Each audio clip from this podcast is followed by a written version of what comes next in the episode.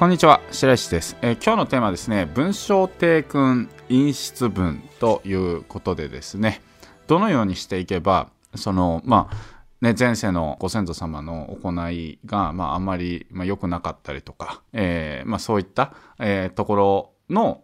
状態であったとしても、なんていうのかな、その人生を変えていくことが、まあ、できるのかっていうね、その、まあ、具体的かつ実証済みの方法について、えー、お伝えしていきたいと思います。それでは皆さん、堀下さん、よろしくお願いいたします。はい、よろしくお願いいたします。はい。で、えー、まあ、今回の話を、まあ、聞いていただくことでですね、まあ、おそらくその生き方がかなり、えー、変わると思います。で、まあ、今までは、まあ、なんて言うんですかね、やっぱりそのお金がやっぱり全てというか、この資本主義社会っていうのは、まあ、やっぱりあのお金を、まあ、稼いだらやっぱり偉いというかお金を稼げば全てが手に入るというかなんかこうすごいかすごくないかもなんかこうお金を稼ぐっていうところがまあそのなんか尺度として、えー、まあ見られるというか側面が、えー、なきにしもあらずだと思うんですけれどもまあそういう尺度で、えー、いるパラダイムからですね、まあ、少しずつあの違うパラダイムに変えていくことであなたのその心の平穏だったりとか、まあ、今までねそのどうしても何やってもなんかこううまくいかないその本当の原因だったりとか、まあ、そういったものがま見えてくるんじゃないかなと思います。で逆に今回の話っていうものを知らないと、まあ、お金をねたくさん稼いでもなんかこう気づいた時にはですねなんかあの周りからいろんな、まあ、批判が起こって、いたりとかですねあのなんか何やってもちょっとなんかうまくいかないような状況になってしまったりだったりとか、まあ、あまりよろしくない、まあ、そういう状況に陥ってしまうこともあるのではないかと思いますので、まあ、結構重要な、音声になるのではないかと思います。堀田さんどうですか？前回に引き続き、まあ、静止感でね、あの、だいぶ、なんていうんですかね、あ、舞台と楽屋なんだっていうところから入ってったわけですけれども、うん、はい、はい、今回その具体的な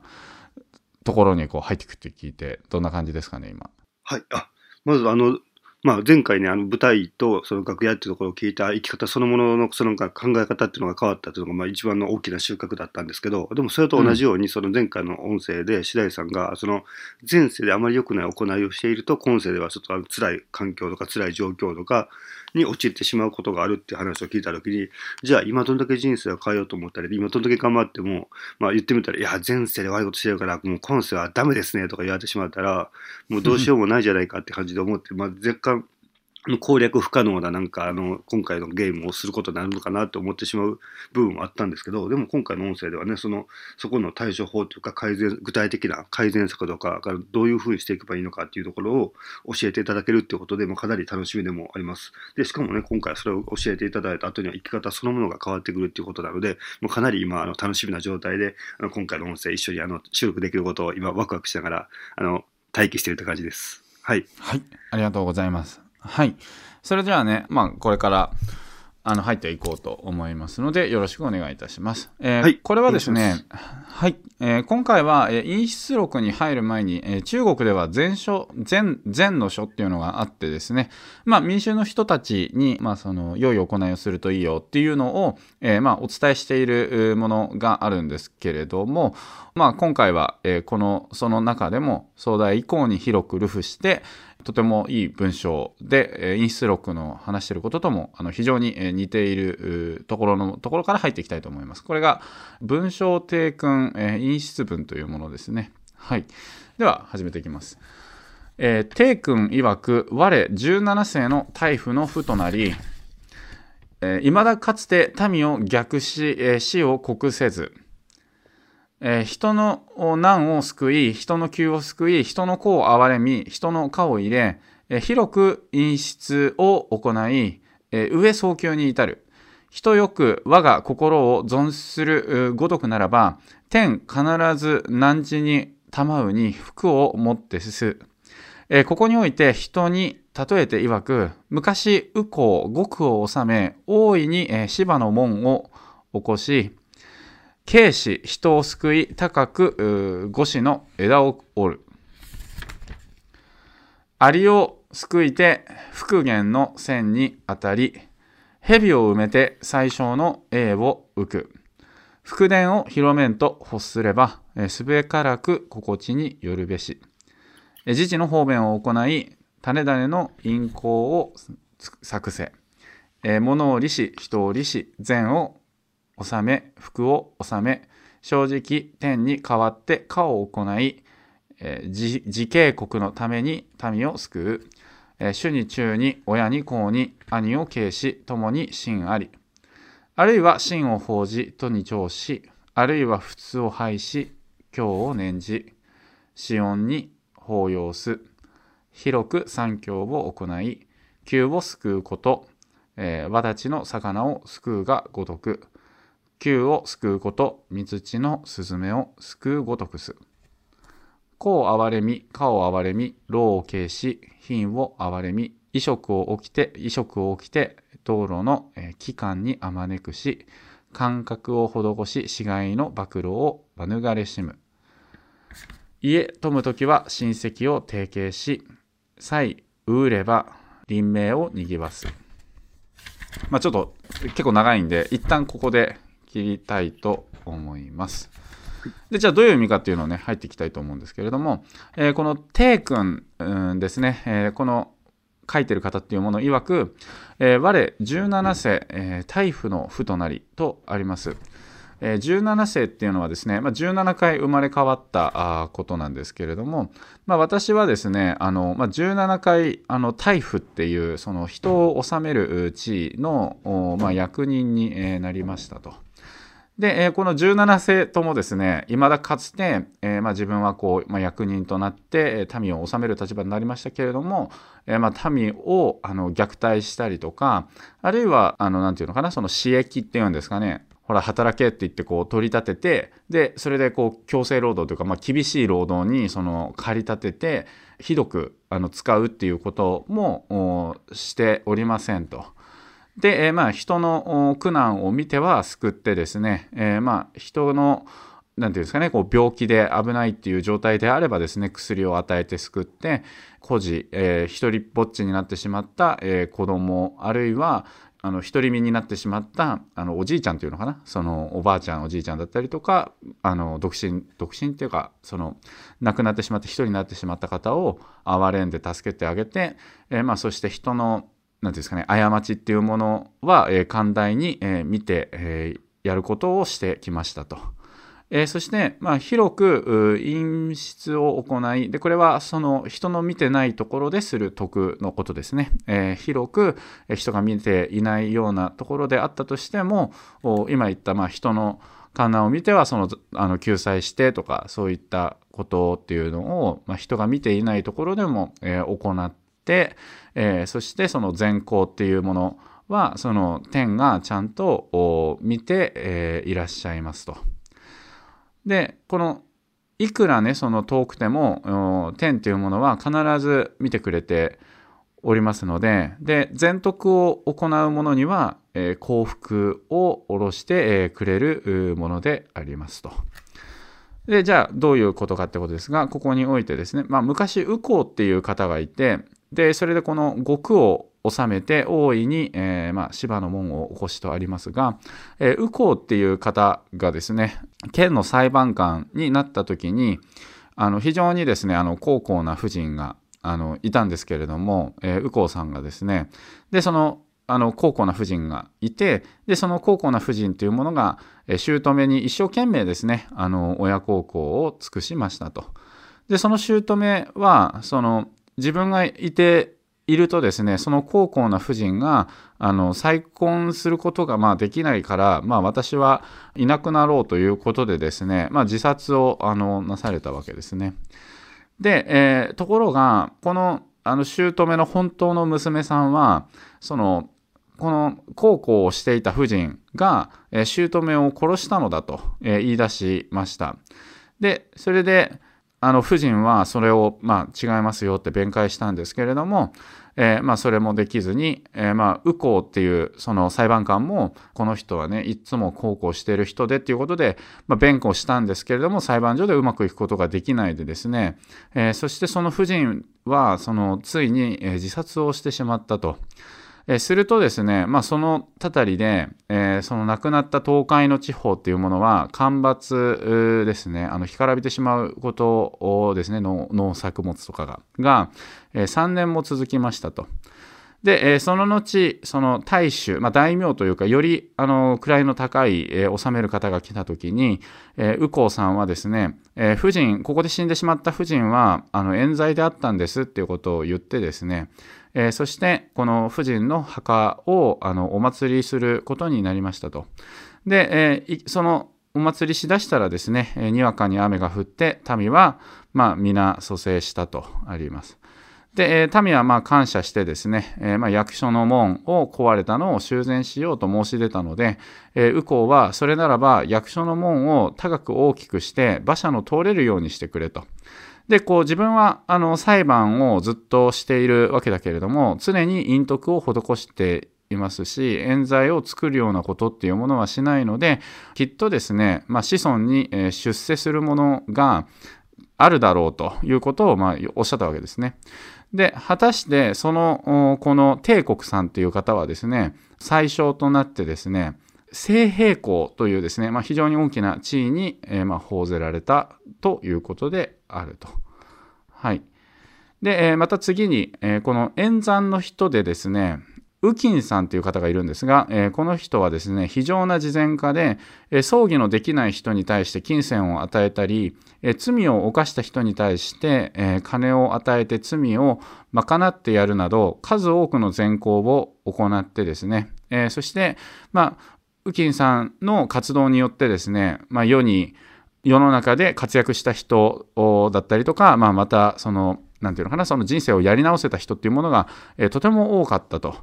で、えー、まあ、このウキンさんは30になっても子がいませんでした。で、ある夜ですね、おじいちゃんが夢枕に立って言うには、お前は子供がないばかりではなくて、寿命もないから、まあ、一生懸命ね、徳を治めるがよいっていうことをですね、えー、おっしゃったので、まあ、ますます一心にこの徳っていうものを治めた結果ですね、あの、まあ、5人の子供まで生まれましたと。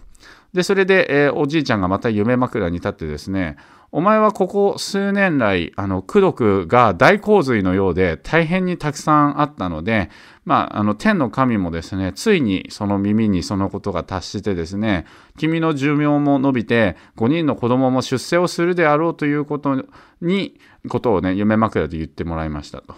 で、果たしてそのご自身の子供というか、この、ウキンさんの5人の子供ともにですね、お役人になって、で、まあ当時のその役人というものはもう非常に地位が高いものでしたから、えー、役人について、このウキンさんも82の寿、まあ長いあの寿命に上ってですね、えー、まあ病気もなくですね、えー、話をしながら、えー、死んだということでありますと。で、まあ堀下さん、ここまた続いていくんですけど、えっと、ここまででどうですか？聞いてみて。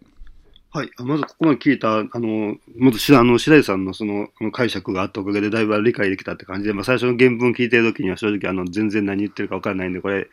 やばいって感じで聞いてたんですけど、でもその後に白井さんがすごくあの分かりやすく噛み砕いてくださったおかげで、あのどういう内容なのかっていうのをまあ自分なりに把握できた感じでまずいます。ありがとうございます。うんうん、で、まあその上でなんですけど、まあまずその、あの、日頃の行いをしっかり良くすることっていうことと、あとはなんか周りの人たちに対してどこまでその自分が損得関係なくしてあげるかってこととか、あと誰かが見てるからいい人になるとかではなくて、誰も見ていないところであったとしても、しっかりあの、いい行いをしていくってことをしていくってことのまず大事さってことを前半で教えあの教えてくれているのかなと思いました。で、その後に、うん、あの、右近さんとその右近さんの、えっと、奥さんに当たる人と、それとあと右近さんのえっと、姑さんの娘さんっていうその関係の中で、その右近さんの奥さん、奥さんですね、この高校の夫人っていう方は。ね、あ、えっ、ー、と、高校の夫人っていうのは右近さんの奥さんに値する人ですか？ですね、えっと、右近さんの奥さんではなくて、右近さんは、えー、裁判官だったんですね。で、はい、えー、裁判官で、えーまあ、自分の奥さんではないんですけれどもある夫人が、はい、まあ、裁判にかけられてでその夫人というのは非常にあの親孝行をしていたということなので。はい。で、その方が、まあ、親孝行してたけど、それに対して、その、あの、本当は殺したっていうふうに、あの、言われて、そのまま、亡くなることにな、自殺することになったっていうことで、で、そこから、あの、まあ、地域が、かなり悪い干ばつになったっていうお話だったんですけど、でも、そこに対してしっかりそれをあの悪かったってことをあの認めた上で、その方のお墓をしっかりすることによって、そこの地域がまた復興していったっていう話だったと思うんですけど、これって最初に白井さんが言ってたように、その過去に悪いことをしてしまったとしても、それに対しての罪をしっかり認めた上で、その償償って、さらにそこに対してしっかり敬意を、あの、示すことによって、その過去のことが、まあ、あの、チャラになるわけではないけど、その行いのことを一旦そリセットした形でもう一回再スタートできるっていうお話だったのかなっていうふうに今ちょっとあのなんとなく解釈しています。で、まあ、次、あの、ウキンさんのところの話も、その、まあ、このウキンさんの話が僕の中ではかなりあの印象的で、その日頃の行いがめちゃめちゃ良くて、それでいろんな人たちにあの助けたり援助したりして、そのおかげで活躍できた人とか、人生をやり直せた人がたくさんいたっていう話で、で、そんな中でね、あの、ご先祖様に、まあ、お前は子供がいないだけではなくて、寿命もないっていうふうに言われた。ていうことで、まあ、もし僕だったらここでじゃあもうやってられないって感じで結構やさぐれるかなと思ったんですけど まあそこまで言われてもあそっかじゃあ自分は子供的なし寿命も短いんだと思ったらじゃあそう限られた寿命をもっともっとあのこの世のためにやっていこうと思ってそこからさらにその事実を分かってもまだその善意行為っていうのをとどめることなくやり続けた結果、うんたくさんの5人のお子さんにも恵まれたし、さらに、ね、寿命もないって言われていたのにもかかわらず、82歳まであの大往生することができて、しかもね、その死に際の方も安らかな形で眠ることができたっていうところで、あのなんか絶絶望的な事実を分かったの知ら知ったとしても、それでも今までの自分の行いを変えることなく、あのぐれることなく、やさぐれることなく、まっすぐ突き進む、なんかその意志力っていうか精神とか心の在り方があって、それをやっていった結果、その本当だったら運命とやってたものすらも変えることができたのかなというのがかなり印象的でした。ありがとうございます。うん、はい、ありがとうございます。はい、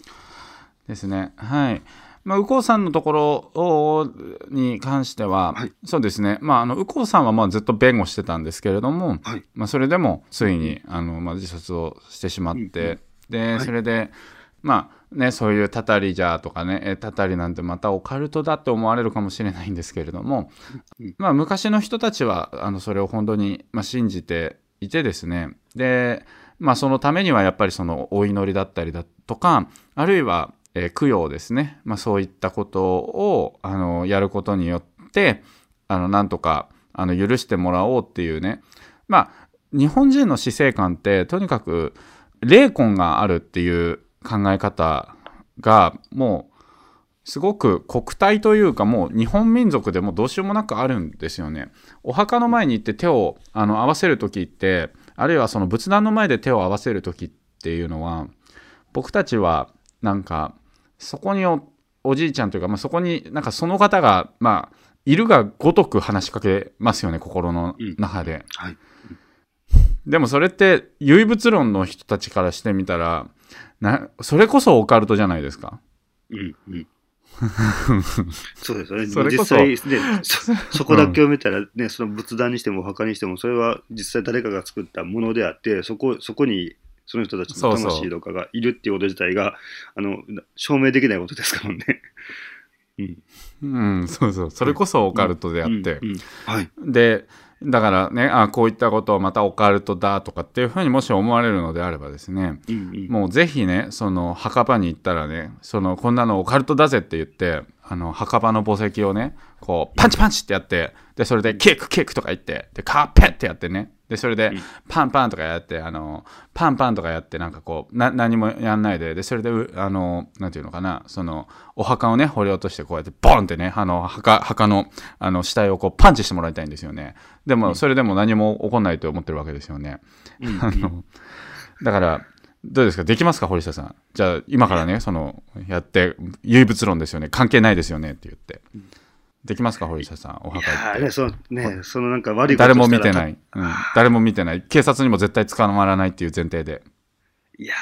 ー、ね、でも実際なんかその、何か悪いことをしたら、そのご先祖様のたたりじゃとかいう話を聞いたときに、いや、そんなわけねえだろうとかね、そんななんかあの、オカルト的なことを言ってるからおかしいんだとか言ったり批判してる人とかもね、いると思うし、まあ僕もなんか、あまりにも大規模だったら、いや、それはちょっとオカルトでしょと思ったこととか多々あるけど、でも今、白井さんが言われたように、じゃあ、そういうものがないっていう前提できるんだったら、お墓に対してパンチできたり、その墓を倒したりとか、その掘り起こしたりして、で、その上でね、中指立てて、なんか、たたり上等とか言えるかって言ったら、絶対、い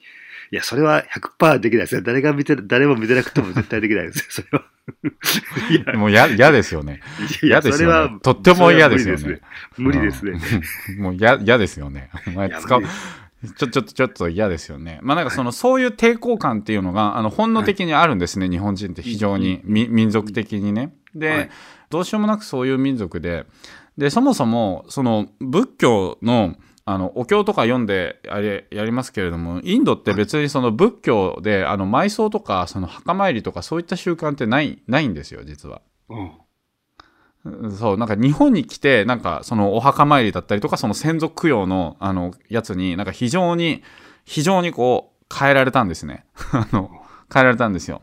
でそれでザビエルさんがこう来た時に、まあ、日本にキリスト教をあの広めていましたけれどもあの全然広まらなくった一番最初の競技はイエス・キリストを信じればイエス・キリストをまあ信じればあの救われる天国に行けるみたいなえそれじゃあ天国に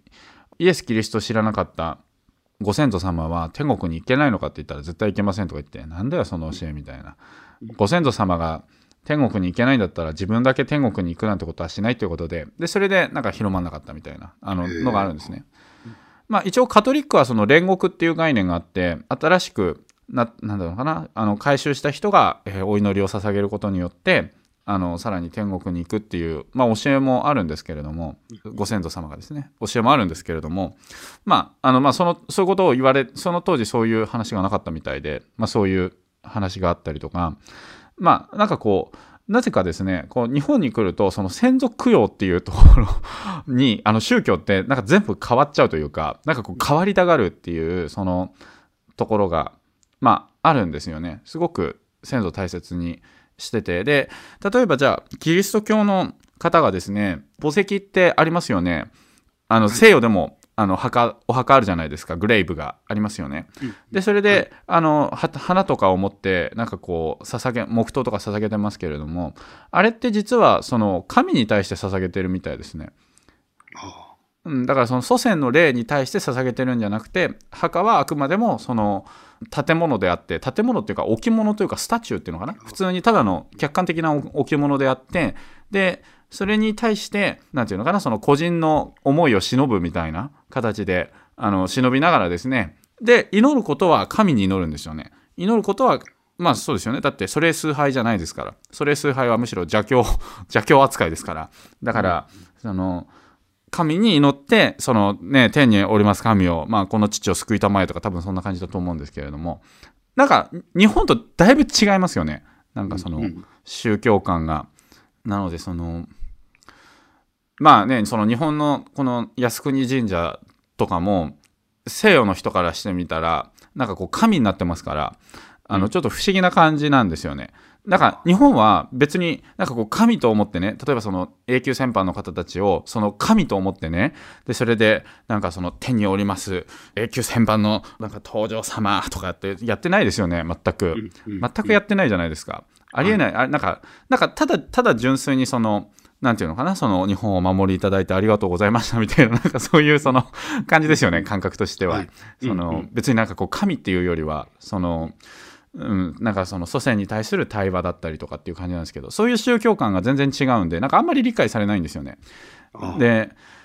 で、まあそういう形で、その、日本の民族っていうのは、まあ非常になんかこう、お参りとか、なんかその、まあ神社とかも結局、神様の霊がそこの神社にそのや宿ってるっていう風に感じられてるわけで。で天照大神様も、まあ、あの霊として存在されて、まあ、おりますし。で例えばあの松陰神社とかもありますればあればですね東照大根源になった徳川家康さんもあの神社で祀られてるわけですけれどもあのそのお祭りされている霊がそこにあるっていう考え方なんですよね。だからそこで神社でその祈りであのその時空を超えて対話をしてみたいなあの本来そういう感じなんですけれども。まあまああのそんな感じでですねあの日本人というのは非常に国体というかその文化というかあのすごくなんていうのかな、その例があるっていう、なんていうのかな、その宗教観というのを、なんか本本来、まあ、持ってて、で、まあ、このを聞いてるあなたが今、まあ、持ってるか持ってないかっていうのは、その、わからないんですけどね、その頭、頭が良くなっちゃって、その頭が良くなっちゃって、知識的に、いや、そんなものはとかね、なんかこう科学的にとか、シナプスがとか、なんかそういう感じになっちゃってるかもしれないんですけれども、その、その、でも、その本質的にはこうこういった話って、あの本来すごく入りやすいはずなんですよ、日本人なので。もうなんかこう、もうそそれはね、こうみ民族的にね、そのなかなかね、変えられないものってやっぱりあるんですよね。それ国体なんですけれども、あの文化でもあるんですけれども、まあそういうことおで、えーまあ、あのね、たたりじゃとかね、あの、まあ、なんかその、たたりがあるからとかで、なんかその人を脅したりとかする霊能力者の人とか、なんか僕はすごく良くないと思うんですけれども、まあ、供養は大切というか、はい。で、まあ、この右近さんっていう方は、実際に、まあ、お墓参りというか、おはお墓参りとか、まあ、自分はその弁護したけれども、あの亡くなってしまった夫人の方に対する、ちゃんとしっかりと墓をですね、まあ、お祭りするっていう、まあ、ことを、まあ、行って、で、それで、まあ、あの蘇生して、まあ、ちゃんとね、その、町が収まったっていうね、そういう話が、えーありましたと。で、まあ、それでその、あのみんなが感謝して、右近さん、じゃあもうね、あの修繕しようと思いますよってことを言ったんですけれども、まあ、右近さんはですね、まあ、当時の方なので、まあ、どうせね、その修理するんだったら、どうせその私はもう常にその裁判で冤罪とかも起こんないようにしてるし、あの陰徳も積んでるからね、きっとね、その自分の子供は出世することになって、馬とかをそういうのをこうね、その馬車とかに乗る人物になるに違いないっていうことをもう確信しているので、だからもう大きくしてくれっていうふうにまあ言ってたわけですね。で、それで、まあもう大きくして、で、そしたらその息子さんが、あの本当にその通りにまあなったっていうことで、まあなんていうんですかね、この、なんか、自分は徳を積んでるしやってるから、その子供はもうあの出世するよっていう考え方が結構すごくないですか？今と違うっていうか。うんうんうんそうです。ね今ってどちらかというと、まあ、自分が財を成してその財をまあ子供に受け継ぐとか残してあげるっていう形だからその、まあ、お金とかその資産的なものとか財産的なものを残すことで、あの子孫子供であってその孫を裕福にしてあげたいっていう思いはなんかよくある話だと思うんですけど、でも自分が日々良い行いをして徳を積むことによってそれによって必然的に自分の子供とか孫の世代があの出世するっていうふうに信じきって行動できてる人っていうのは僕の知る限りあんまり見たことがないっていう感じだし僕もそういうなんか実感をしながら今生きているっていうのは全然なかったなと思います。まあ自分がいい行いしてたらいいことが起こるし、まあ社会にとってもいいとは思ってたけど、それが自分の子供、息子の出世にもつながるとかには、あのそこにそのつながりを感じ感じたり、そのつながりを実感しながら日々暮らしているってことはまずなかったなと今あの実感しました。はい。そうだ全然その考え方が違うわけですよね。うんまあ、今であれば、ね、あなたはそのお子さんね、その出世するためにね、その勉強しなさいって言って、宿題をやりなさいって言いますよね。うんうんうん。で、それで、その自分はお菓子ポリポリ食べてるわけですよね。で、テレビ見てギャハハハハって笑ってるわけですよね。うんで、それで子供がやってると、勉強しなさいって言いますよね。あなたの、うんうんあなたの人生が良くなるために、勉強しなさいって言いますよね。で、それでその、でも、この考え方でいくと、そのあなたの子供の繁栄っていうのは、あなたのその陰徳の行いがちゃんとあるかどうかであるっていう感じなんですよね。だから、うんうんその子供が良くなろうっていうふうに思ったら、その自分が陰徳を積もうっていう考え方なわけですよ。自分がその陰徳を積んで、いろんな功徳を施して、で、それでまあその家運っていうものを盛り上げて、で、それによってその子供が出世するといいな、みたいな考え方があったんですね。まあもちろん一方でね、ちゃんと勉強しなさいっていうことももちろん言ってたと思うんですけれども、あの、それだけっていうふうにはしてなかったと思うんですけれども、まあアプローチの仕方と考え方が全然違いますよね。なんか子供がそのうまくいかないのは、あ、なんてこの子頭が悪いんでっちょとかっていう形じゃないわけですよね。そうじゃなくて、その自分のその得が足りないんだって、あの、責任の取り方がすごくないですか？なんか全然違いますよね、アプローチが。うん、うん全然違うと今思いました。ね、今、そのお受験とか子供を偉い、あの、ね、あの賢くして、それで出世できる出世街道に、あの、ね、やって、あの、連れて行きたいと思って、あの、頑張ってる教育ママ的な人とかって結構いると思うんですけど、そういう人って、うん。あの私たちはもう我慢してあなたのたあなたに塾も行かせるし勉強もさせるしもう本も買ってあげるからあなたが頑張りなさいって感じでもう自分たちはその徳を積むとか自分たちも頑張るとかではなくて自分たちはどちらかというと自己犠牲するかもしくは自分たちは棚にあげるからどちらかであなたが頑張りなさいって感じでやってる方がほとんどかなと思うし、で、そういう子供たちが頑張っても、いや、あの子も全然勉強してる割には成績も上がらなくてね、ってことを近所の、あの、ママ友連中になんか、あの、愚痴ったりしたりとか、で、お受験で受験で失敗しても、いや、あの子は勉強してても本番だったら弱いのよって感じで、なんかダメ出しをしてるお母さんとかもいるなと思ったら、まあ、その最後の最後に努力が報われてない原因がもしかしたら自分、母親で、親であるあなたの行いのせいで、その子供は出世をすることができなかったんじゃないかなっていう、その、そういう前提できると、あ、じゃあ子供が頑張っても報われてないのは自分の日々の行いが悪いのかもっていうふうに思えた方が、あの、改善策だらけだなとは思うし、逆にね、子供が頑張っても頑張っても本番で土壇場でうまくいかないっていう子もいっぱいいると思うけど、そういうのってもしかしたら両親の行いなのかなと思ったら、すごく僕の中では、なんかあの、今までなんかぼやけてたところが、なんか、あ、そうだったかもっていう感じで、なんか繋がった感は かなりしますね。はい。ありがとうございます。ね、はい、ありがとうございます。で、それで、ね、その、ね、自分が息子だったとしてね、なんかこう、いじめられたりとか、はい、で、あるいは、その、あの、学校でいい点取れなかったりとかした時に、あの、お母さんとかお父さんがね、その、お前のせいじゃない、俺らがね、功徳が足りないからだって言ってね、辛い中でもお母さんが毎日なんかお祈りしたりだったりとか、あの、毎日なんかその、息子のためにって言って、そのなんかこう善行を施すってことなんか一生懸命やって、やってて、で、そういう感じでこう勘を盛り立てるために頑張るからとかいう感じで、まあ、やってたら、ど、ど、どう感じますか？その自分まで。それで。いやもし僕がその、ね、子供側で、まあ、自分がその思ったようなその成果を出せなかった時に親がそれに対して怒鳴ったりダメ出しするのでするのではなくていやもう俺たち、ね、お父さんのお母さんの日々の行いがちょっとあの足らなかったからもっと日々より良い行いをしていくよって感じでより一層だか善行為とか徳を積む行為をする姿勢を見せ続けられたらまあ、ふてくされることもないし、親に対して反抗することもないし、もっと自分も自分の人生を真面目に生きようと思うし、まあ、その自分の人生を真剣に生きることが自分の後の世代にもつながるんだっていう形で、いや、もうかなり勉強に対して、いや、僕、もしそういう環境だったら勉強してたかもしれないという言い訳してくれますね。いや、その環境だったら勉強してたと思います。なんかもう、まあ、めちゃくちゃ反省しますよね。逆に反省しますよね。いや、反省します、ね、なんか、こ、こんな頑張ってもらってんのに、俺って一体何やってんだって思いますよね。なんかこう、ねうんね、やっぱり恩を返さないといけないなっていう気持ちになりますよね。うんうん、なんかそんな、ね、そんな、そんなあり方で接されたら恥ずかしい生き方なんてできないっていうふうに思いますよね。うん、勉強やってられんとか、めんどくさいとか、でうまく成果出なかった時に言い訳三昧とかにはまずできないですよね、それは。もうできないですよね。なんかもうそんなこと絶対できないですよね。だから、まあ、すごくいい家庭になると思うんですよね。そういう感じで。で、お父さんやお母さんも、その日々のその自分の生き方やあり方っていうものこそがもうね、その、まあ、功徳を積むっていうことが、その、子供に対する一番の資産なんだって思って、で、それでその、生きていくっていう感じだったら、やっぱりなんか、ある意味それが一番の教育になるっていうか、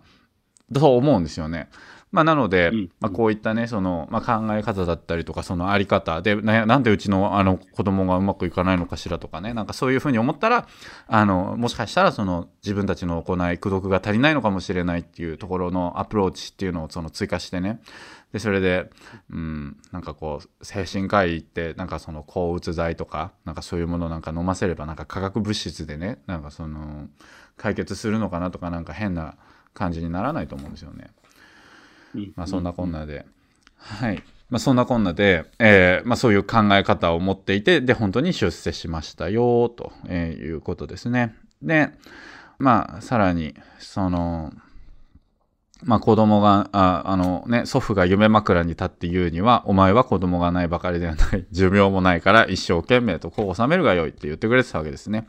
まあその寿命もないからっていうことっていうのは、まあその本来ね、その、まあ寿命っていうものっていうのが、この、こういう考え方では、えー、二つの要素から成り立ってて、まあ一つはもうその先天的なもので、運命は決まっている的な観点から、もうこの寿命っていうのはもう、あなたはこれぐらいで子供も残念ながらそのできない、途絶えてしまうみたいな、そういう運命であると。いう考え方。だけど、徳をたくさん積むっていうことで、その運命を変えることもできますよっていうことを、その、言ってるわけですね。あ、そうかっていうことで、まあ、もともと徳を積むタイプの方だったわけですが、まあ、さらにその徳を積んでね、寿命も伸びたし、本来はその子供がなんかできなかったのもできるようになったみたいな。あれ、俺いつ結婚できんのかなとかね、その本当に結婚できんのかなとかっていうふうに思えば、徳を積めばできるっていう話ですね。徳をちゃんと積んでやっていけば、その子供もできるっていうことですから。はい。まあそんな感じで。えーまあ寿命とかそうやって天から定められたものであったとしても、その徳によって伸ばすこともできるし、運命は変えることができるっていう、その考え方っていうものをですね、まあ二人目の事例というか、ウキンさんの事例ではですね、あの、まあ、あの教えていただけるのかなというふうに思います。はい。まあだいぶ長くなってしまったんで、ちょっとこれまだまだ続くんですけれども、一旦ここで、えーあの、締めたいと思います。はい。えー堀下さん、どうですか？聞いてみて、これで。はい。あ今回のも貴重なお話、あ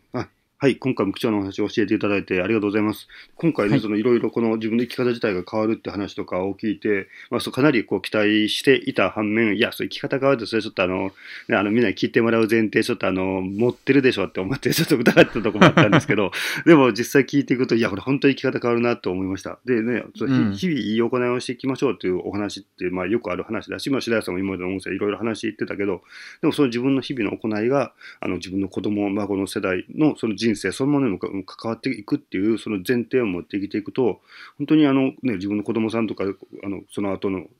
えっと先祖、ご先祖、ご先祖さんじゃなくて、子孫か。